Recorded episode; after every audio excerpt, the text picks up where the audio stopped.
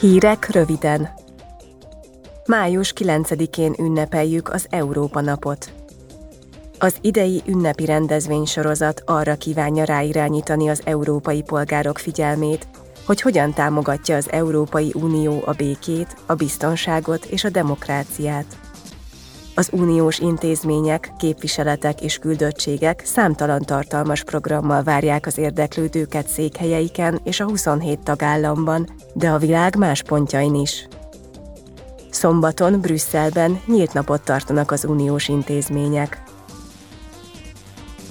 A parlament képviselő csoportjai ezekben a napokban a májusi plenáris üléshetet készítik elő. Folytatódik majd az Ez Európa vitasorozat.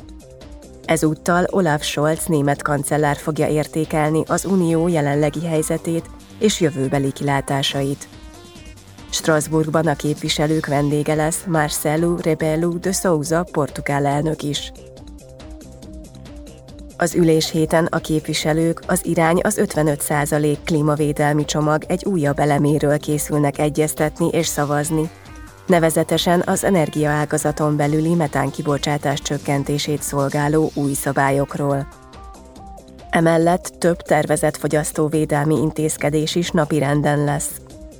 Például a termékeken szereplő címkék tartalmának és a termékek tartóságának a javítása, illetve a félrevezető vagy megalapozatlan állításokat tartalmazó termékismertetők beszüntetése –